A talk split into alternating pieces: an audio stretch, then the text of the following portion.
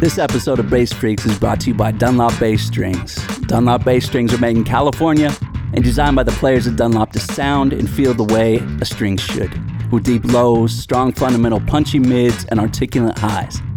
Dunlop Bass Strings offer a complete line with standard nickel and stainless round wounds, flat wounds, and super brights. They're also available in short, medium, and long scales. So go to jimdunlop.com and check out Dunlop Bass Strings.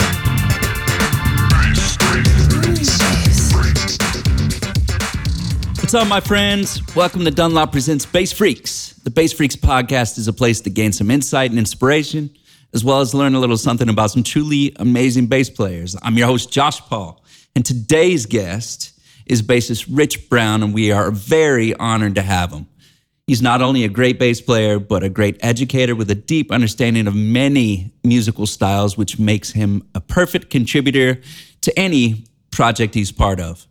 Rich has appeared on over 40 recordings in a broad range of musical styles, including jazz, funk, Latin, traditional Asian, and Arabic music. He's performed with Dapp Theory, Jane Siberry, Glenn Lewis, Steve Coleman, Vernon Reid, and Andy Narell, just to name a few. And SBL Scott Devine calls Rich Brown his favorite bass player. Rich, welcome to Bass Freaks, man. How are you doing today? I'm very well. Thank you very much for having me. How are you doing? I'm fantastic. Thank you. And thank you for doing this. Oh man, it's an honor. So let's uh let's just dive right in. What drew Let's you to the in. bass? Uh, well, necessity. I started as a guitar player, and um, you know, when I got into high school, there were all these other guitar players who were were better than me, uh, and they all needed bass players. So I was like, how hard can it be to switch from guitar to bass? And then that question was very quickly answered. um, Isn't that funny that you know so many people say how hard can it be? It's you know yeah, it's four strings. What it's I mean, the easier version of guitar. Exactly. so wrong. So Truth. wrong. Truth. Uh, yeah, but that's that's how it sort of came to be. And then uh, you know, I live in Toronto. I live in Canada, so like the first band that I got into was a, a Rush cover band, of course. awesome. Uh, so that was kind of a gateway for me to get into all these sort of different time signatures and you know different ways to approach rhythm and then from there i was just i was hooked like i got into jazz and i really got into weather report which of course led me to Jaco and right on down the line Amazing. Amazing. Yeah. So aside from guitar, did you play any other instruments before? i played a little bit of drums and i played trumpet in high school for like two years Awesome. so how old were you when you actually picked up the bass? And what sold you? What was like, okay, this is this is what I need to do. Was there that the Yeah. aha moment? Yeah, there was that aha moment. It was uh, well, I first picked up the bass when I was 17, and and at that point, I was really into like Sting and Mark King from Level 42. Like I was so heavily, you know, deep into those bands. Uh, and then, you know, I turned on the radio one day, and there was a jazz program on, and the host of the program said um, the great bass player Jaco Pastorius just died, and I was like, "Who's Jaco Pastorius?" And the first thing that they played was the piece Continuum, Mm. and I thought, "That's it. That's what I want to do from now on." Like, how is he getting all those sounds from a four-string electric bass? Like, that's just unbelievable to me.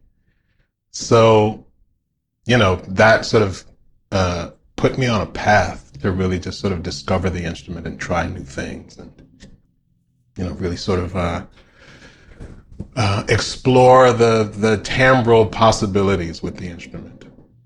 Beautiful. Yeah. Awesome. Was uh was becoming a, a pro musician intentional or was it accidental? Uh, yeah, you know what? That was intentional. And that was another, that happened a lot earlier. I think I was like 13 years old and I turned the TV on. It was like MTV or something. And I saw uh, Van Halen's video for Unchained. Remember that live video? Oh yeah. Oh yeah. That was like, I want to do that. that was the what moment. In, what in particular made you say that about that? I'm just curious. Uh, man, just seeing Eddie Van Halen, man, like, just those guys were just having the time of their lives. Didn't it look like that? Yeah. Yeah, absolutely. And uh, you know, at that point, I was still a guitar player, so I was like, I want to be Eddie Van Halen. Oh, how things have changed a little. How bit. things have changed. Yeah, there's only one Eddie. Yeah, yeah, you're right. So, um, first, I guess, pro gig. What do you think? What was First pro gig. You know, it's so funny you asked that question because I was thinking about this just yesterday. Uh, my first pro gig, oh boy, was 30 years ago. Oh wow! yeah. It's a funny story because I was 22 years old. So um, there was this college radio program that I used to listen to every week. Uh, and the host of the program was a guy here in Toronto who had this really amazing band called Noise R Us. Oh wow! Uh, I was such a huge fan of this guy, and I would phone him up like weekly just to request some different things. And uh, you know, through the nature of the request, he sort of ascertained that I was a bass player, and he was like, "Are you any good?" And I was like, I didn't know how to answer that question, so I said yes. Uh, as you should. As you Yeah. should. And he said, Well, I need a bass player for this gig I've got coming up. I was like, I couldn't believe this. This is amazing. Like this guy, his name is Bill Grove. I was like, Bill Grove is asking me to audition for his band. So I went and I did the audition and I got the gig. And the first gig was at a little place here in Toronto called the Music Gallery 30 years ago. And it was like amazing. It was a, it was literally a dream come true for me. How do you That think? Uh, pro gig. how do you think? Um, well, let me put it this way. So that first feeling of doing your first pro gig, you know, it's always exciting. You know, it's always nerve wracking, and you're like, uh, do you think that you still have that fire after all these years, after 30 years, or how has it uh, evolved? Uh, man, that's a really great question. Um, the answer is definitely. Okay, I, that's I, good. That's yeah. good. That's good. yeah, I love, I love that fire. I love, you know, because the music is always changing, and I'm always trying to grow and develop as a musician. I won't, I don't want that to stop ever. So I feel like I'm always learning new things with each sort of musical endeavor, and uh, I like the fact that. Well, I've always loved the fact that music can really reach people on an emotional level. So, uh, you know, realizing that and allowing myself to just be in front of an audience and just tell my story, it's uh, man, it's it's a blessing, and I feel grateful for every moment that I get to be on stage, doing what I love to do. You know, so yeah, the fire is still there for sure. Amazing. So Yeah. important. Yeah, absolutely. Uh, you still do you still play guitar? Not as much. Okay. Yeah. How do you think? Uh, how do you think playing guitar has influenced your bass playing? Well, you know, when I started playing bass, um, the idea of improvisation was very important to me. And I started listening to different bass players, but I felt like there was so much, um, I mean, to really be specific, there was so much pentatonic language in improvisation at that time, and it didn't really move me that much. So I started to move away from that, and guitar players were the first source for me that really sort of inspired me, particularly guys like uh, Pat Metheny and John Scofield. They've been huge influences on my playing as much as any of the bass players that have influenced me. So, so that was a big thing. And of course, you know, just coming from a guitar background gave me a little more facility on the instrument just to start with, you know. Uh, yeah, you got a Yeah. little bit of a head start. Although the strings are a little thicker. The strings. and you know, and I don't use a pick. Right, right, right. Not that I, you know, I, I don't mind anyone who does, but uh, Oh yeah, you got to throw that in there. Yeah, yeah. I, I I don't want to discourage anyone from their does- path. You know what I why mean? does Rich Brown hate players to play with a pick? Yes, that'll be the next Oh, man. meme. I'll be canceled. totally. Um, so you have a lot of information and a really great understanding of, of music at a deep level. What did you study to gain the knowledge? Um, well, thank you for that. Uh, I I'm self-taught, so I mean, when I say that, I realize that most musicians are really self-taught. No matter what the process, they have to go through the work themselves. But for me, my education really came from listening to uh, listening to albums.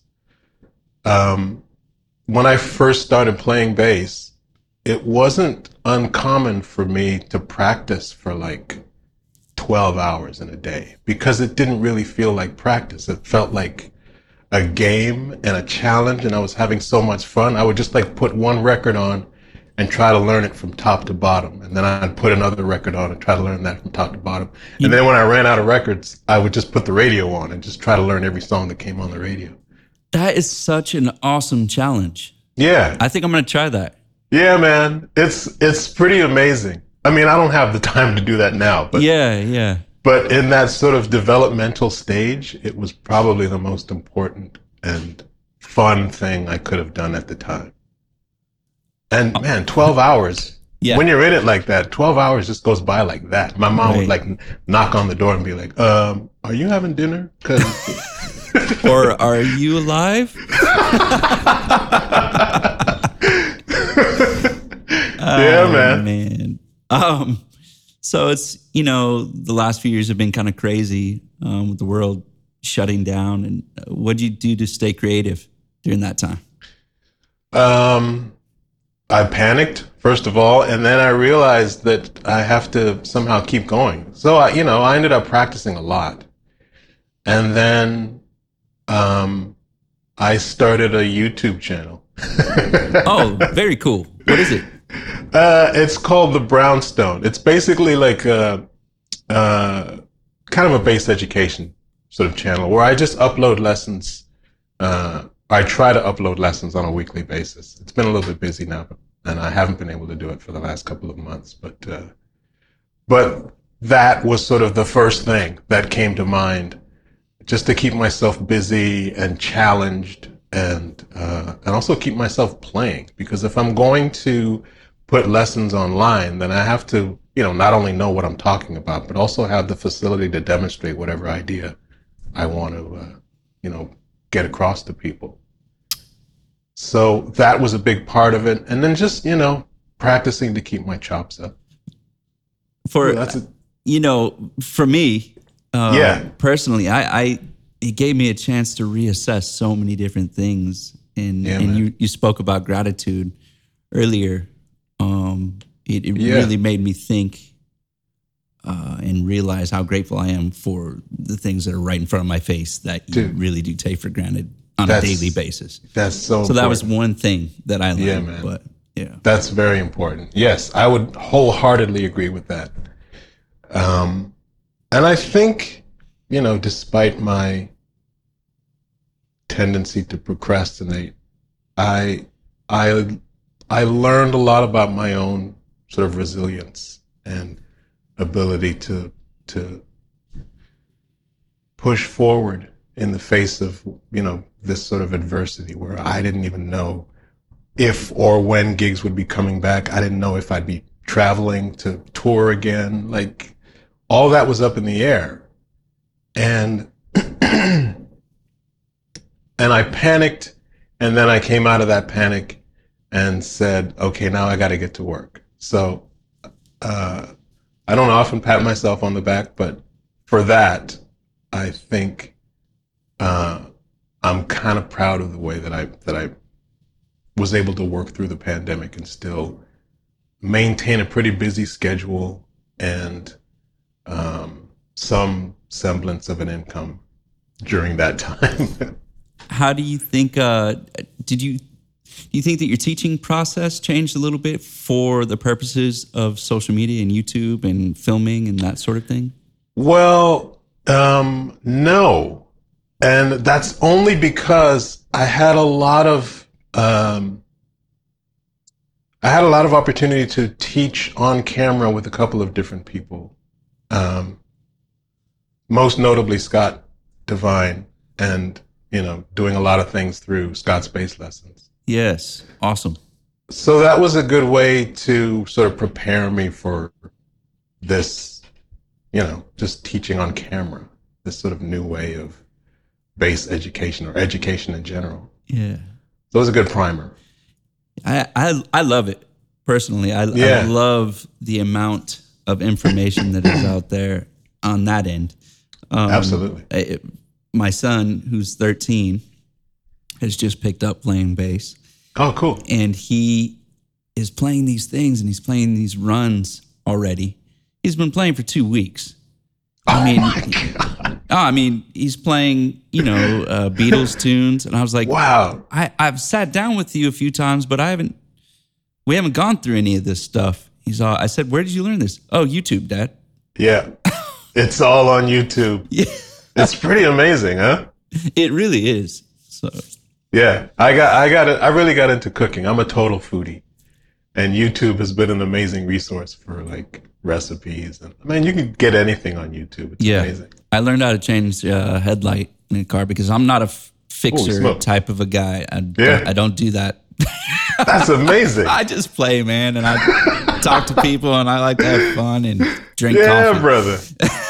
That's I amazing. did learn how to change a headlight. So thank you, YouTube. That's awesome. Man, what do you uh, what do you think is missing in younger players coming up now? Patience.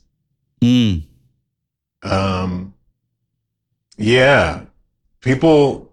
I don't know. It, it, the the whole internet thing is kind of a double edged sword, right? Because on the one hand, there's all this information out there, but on the other hand, there's like there are just these snippets of people just shredding on the instrument, and um, and I get young students who just want to get there like right now and and they don't have they don't have the patience. I I, I don't want to make any blanket statements about students in general, but I find um, a lot of the time that new students want to know how to be uh, as awesome as possible as soon as possible, like, and just skip all the the necessary steps to get there. right. I think that's what's missing. But I think that's that's been- gratification. yeah, yeah. yeah. But I, I feel like that's been the case forever. Right. Yeah. Yeah. Yeah. I want to be awesome right now. I Right now. practice. Yeah, I used to. Where's that button? Give me that button. Give me that button. I used to. I used to teach. Like my first job ever was teaching at a music school. Like I would teach guitar at a music school. I was like 19 years old or something. And uh, you know, I would get these kids, like five, six year old kids, who would come in and they would like barely know how to play "Mary Had a Little Lamb." And then they would leave the lesson, and then the dad would invariably like walk into the room and be like, "Okay, so how long until he's really good?" And I'm just like, "Why? Why is that up to me?" Like, And I guess, and I guess it's kind of subjective as well. I mean, that's it. the dad's opinion of really good might I mean, Yeah, might be I don't know. Can he play Tom Sawyer or can he play Mary Had a Little Lamb? I don't know. Whichever one, you know. And at that time, most of these kids just wanted to play like Green Day. You know, Yeah, like yeah. Who do you what do you see uh, as encouraging from uh, the young guns? Um, I see a lot of uh, I see a lot of innovation and just pushing the instrument forward. Like, you know, when I see a guy like Mono Neon, like, there's just so much going on that has never happened before on the Right. instrument. You know, and that's I find that encouraging because I I see the effect that he has on other young musicians and the fact that he's really uh, become an influence and an inspiration to a lot of young players. No fear. Yeah, no fear, exactly. Be who you are without apology, you know? I, I dig that. Who are you liking right now? I dig that too. Who are Yeah. you liking right now? Uh, as far as bass is concerned, uh, definitely Mono Neon. I love Burniss Travis, uh, who plays with Robert Glasper and Okay. Yebba and a bunch of other people. Um, there's an amazing bass player in Italy named Daniele Camarda, who is, uh, I don't know, it seems like he's taken classical repertoire and learned how to incorporate that into sort of the jazz lexicon somehow. Uh, and he plays a seven string, and it's just, man, it's beautiful. Um, and I, you know, and I, I still like guys like Matt Garrison and Jimmy Haslip and um, Skúli Sverrisson, who's like a big hero to me. Uh, and I still go back and listen to Jaco because I love that stuff. Yeah, Yeah, me man. too. Yeah. Um, what music do you listen to that really inspires you? You know what's inspiring me lately is um, a lot of like rare 70s kind of groove oriented stuff. Um, I do a I do a radio show here in Toronto Oh, cool. and uh, a lot of the show really explores that side of jazz in the 70s where jazz was at this sort of pivotal moment where artists started to incorporate more like funk and rock and gospel influences into their So into who? their sound. So I'm thinking about people like Roy Ayers and Uh, okay. Gary Bartz, Gotcha. uh, uh, Patrice Rushen, uh, just a lot of like really cool sort of rare groove 70s stuff. I'm totally into that right now. what is the name of the the show? The show is called New Origins, and it's on uh, it's on Jazz FM here in Toronto. Okay. Can anyone else uh, find that or? Yeah, you can stream it. Un- unfortunately, it's not archived anywhere, so you would have to stream it live. It's on at 10 o'clock on Tuesday nights, uh, and that's the Eastern time zone. Very cool. Yeah, I'm gonna check that out for sure. it's a lot of fun. Awesome. What was it like to be in a band like Dapp Theory? Oh wow! Well, that was uh, uh, probably the most uh, I don't know formative time of my career. Like I was, uh, I was learning so much in that band, and I learned a lot about not only my just my own playing, but a lot about composition and improvisation and using um, you know different sort of melodic structures and rhythmic structures like i'm so grateful for that opportunity to be in that band because it really it it shaped who i am now as a musician more so than any other project uh before or since you know Wow. yeah uh, Okay. So it, had a- that big of an impact on you. yeah, man. I mean, you know, the the the heaviest thing was our, you know, we had a residency in Los Angeles. This was a long time ago. It's like 20 years ago. We had this residency in Los Angeles uh, at a place called Rocco, where we would play uh, five nights a week, and we were there for a month. It was amazing. Wow. And word kind of got out that there was this band. I mean, you know, ma- the band was mainly from New York. So word got out that there was this band from New York playing every night at this place called Rocco. And man, all these musicians just started showing up. Everyone from like Greg Bissonette to Seal would just show up. And like Seal showed up one night and he was, he was on his phone. He's like, I'm, tr- I'm trying to call Joni. She's my next door neighbor. Like she needs to come and see this band it was man, it was amazing, and we had so much fun, and yeah, it uh, it it made me realize like the the the tiers. You know, there are levels of success and levels of musicianship and levels of musicians themselves. And when you see all these tiers in front of you, from like student to legend, all just kind of like in this one room digging what you're doing, there's man, there's nothing like that. Yeah. It's the it's the craziest thing, you know? How do you explain uh, the, that music to someone who's never heard it?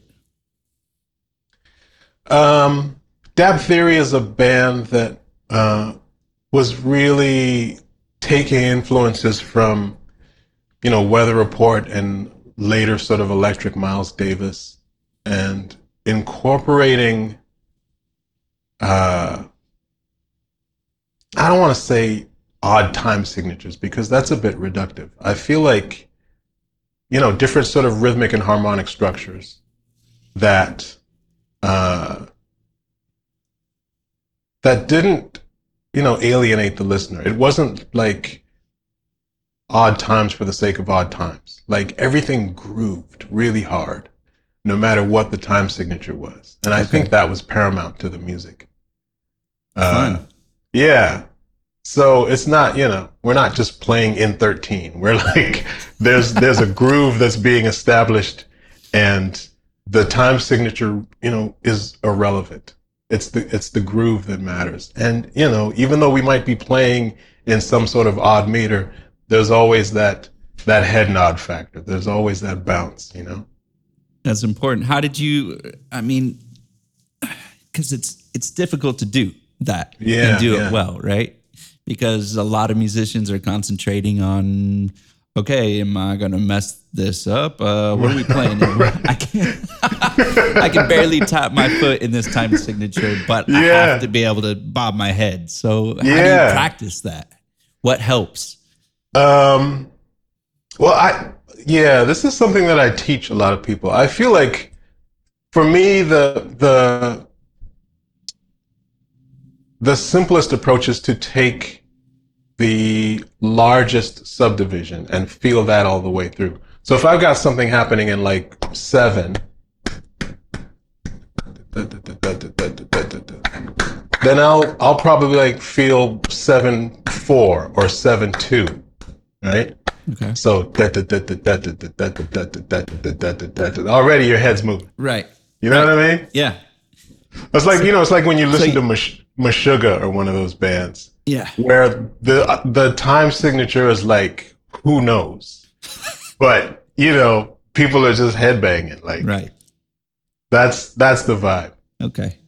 So it's really the way that you're approaching, well, not only the count, but the feel. So it's just Yeah. your thought process on it. Okay. Yeah, yeah, more so the count than anything else. Because if I can just get that that pulse to happen, then I don't have to count. I can, you know, everyone can sort of feel the space of a, a four four bar, and even like eight bars of a four four time signature. So for me, the challenge was to be able to feel seven beats in a bar. Wait a second. I have met some people who have issues with that. You're right, Josh. You're so right, my brother.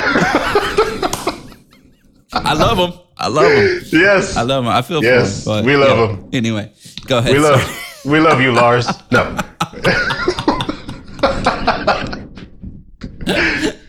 I joke. All right. Uh, yeah, but that's you know, I feel like once once you establish that uh, that bounce, then the numbers are irrelevant. You know. Right. Got you. Okay. Yeah. Very cool. Very cool. Uh, let's talk about musical projects. What determines um, which projects you take on? Uh, I mean, I guess it's just my interest at the time. Um, I've I've put out I have three albums that I've put out, two with my band and one that was just like a solo bass recording. And I'm working on a second solo bass album right now. Very cool. Yeah. Um, yeah, I mean, for me, I, I feel like I'm in this phase where I really want to discover more about the instrument that I play. This my my main instrument is this one. This is a six string um, made by a guy named Kenneth Lawrence who lives in California. Um, and it's become my voice. So um, What do you like about it? I like its I like the evenness of its tone from top to bottom. a lot of six strings, they give you like that low end, but then when you get into the higher register, it just it sounds like it just wasn't made for that, you know. Okay. Whereas with Ken's basses, there's it just sings no matter where you play it, and I love getting into the high register where you can really sort of, you know, play a melody that can really just move people. I love that because I can add vibrato and I can get really expressive way up there, and then when I get back down to the low register, there's that that beef, you know. Yeah. Can you talk about the bass a little bit before we go back to the projects? And Yeah, the the bass, uh, as I said, it's a six string. It, uh, it's called a Unity six because the body is made of um, mahogany and ash. I'll show it to you. So this is the deal. There's the mahogany and the ash on the back Okay. uh, with a rosewood fingerboard, and um, I believe the face plate is cocobolo. Ooh. Yeah. Uh, I love this thing. Yeah, it's Pretty. really great. Uh, pickups. The pickups, I had the pickups changed. They were originally Seymour Duncan's, um, but I found that the output was was pretty low, so I had them changed to Bartolini's, and uh, you know, now now I get all the the headroom that I want. You know, Beautiful. it's great. All right. So you're you're working on your next uh, solo record. I am, yes. Okay. Um, yeah, and it's really about uh, using the bass and the studio as a tool. So by that I mean um, I just want to use the technology to make the instrument sound like a bass and everything else. So, Hmm. you know, I'm using techniques that sound like drums and you know, I'm using other techniques on the bass, like using an EBow on the bass to make it sound a bit more like maybe like a flute or something like that, or um, yeah, just trying to discover as many different sounds as possible on the instrument, and then just using the studio to to enhance that process even more, so that it just doesn't sound like it's me in a room playing bass because nobody wants to listen to that. I do. I do. Uh, what? Uh. So is it? There's no other instrumentation. no, it's just me. Yeah. oh, just- awesome. Okay. Yeah, all the, all the sounds are going to be made just with this one instrument. Very cool. Yeah, yeah. That's that's that's interesting. That's brave, and that's awesome.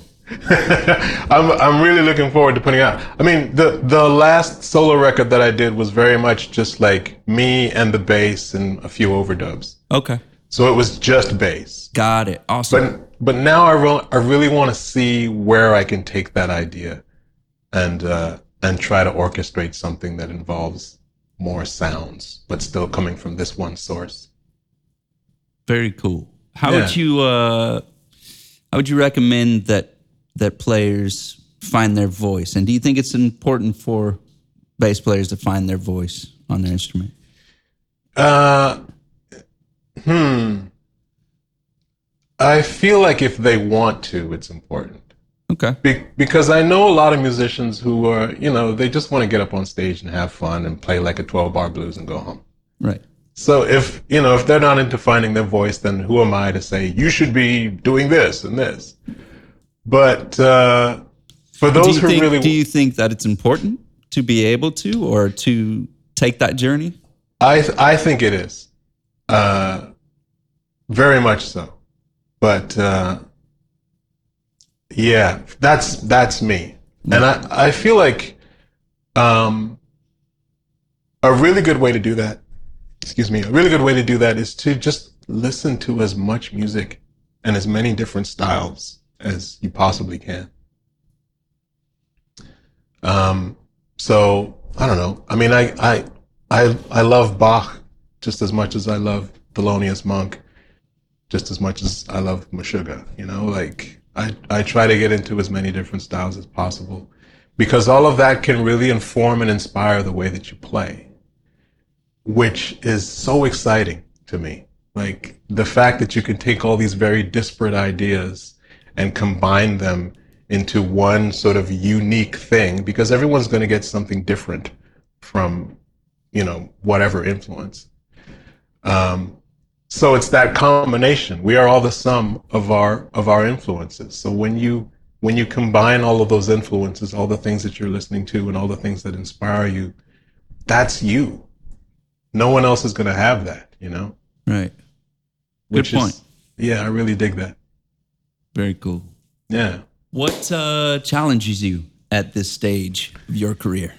Um, vocabulary. I feel like I'm going through a bit of growing pains, to be candid. Uh, I I don't like listening to myself solo, even though it's like a huge part of what I do on this instrument, particularly with this six string. Um, and I find that I'm that I'm at that stage where I'm repeating myself a lot.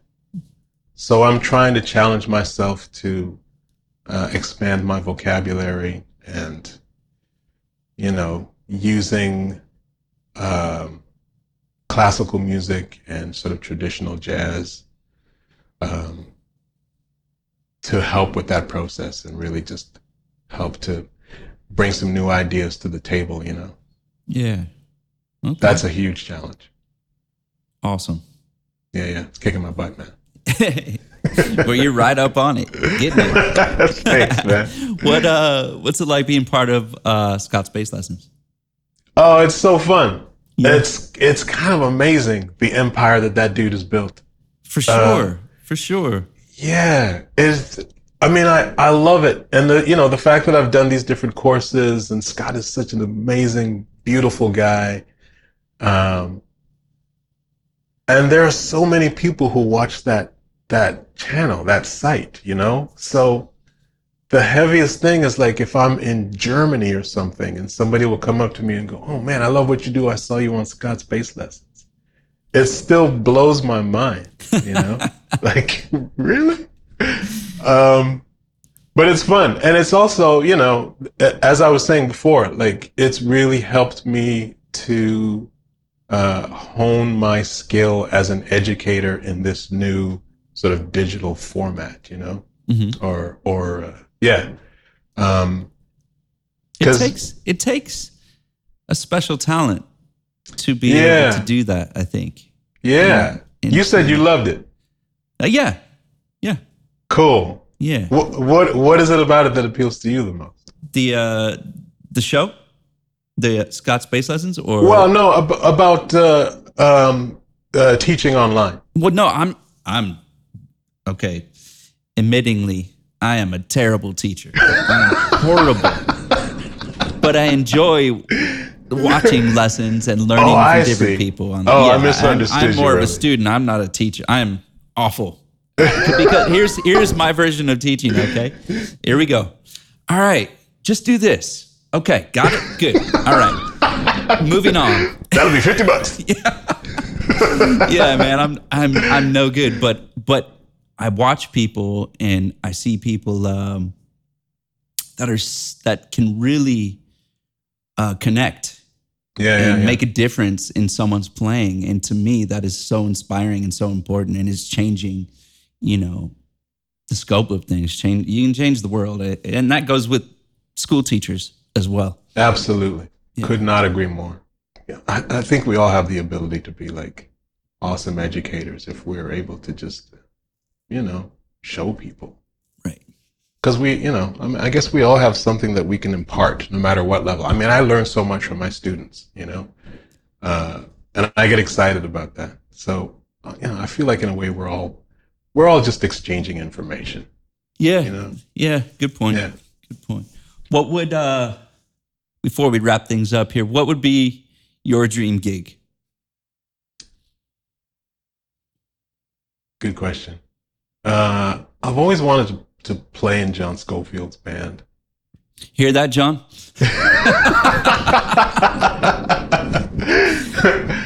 um, yeah, that would be a really awesome gig. Also, D'Angelo, like any of those, like you ooh, know- ooh, ooh.